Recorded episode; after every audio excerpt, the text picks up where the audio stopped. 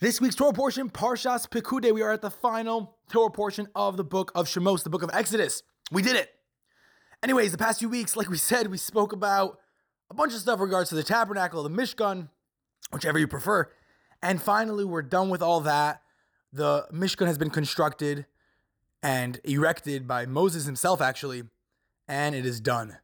And there's something unique which we learn about the whole process of this Mishkan building operation. I mean, it was a crazy freaking awesome construction project. Probably the only fundraiser which ever had a surplus of money. All the Jewish people giving their contributions and each person giving according to their amount. And at the end of all this, they all get blessed by Moses.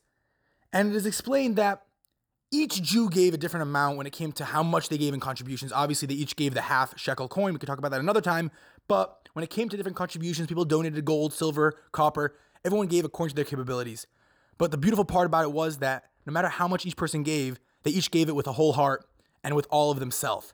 And when it comes in life to doing things and serving God, and most importantly, building this mini tabernacle, mini Mishkan in our own lives for God to dwell in, it's not about how much we do, but rather how we do it.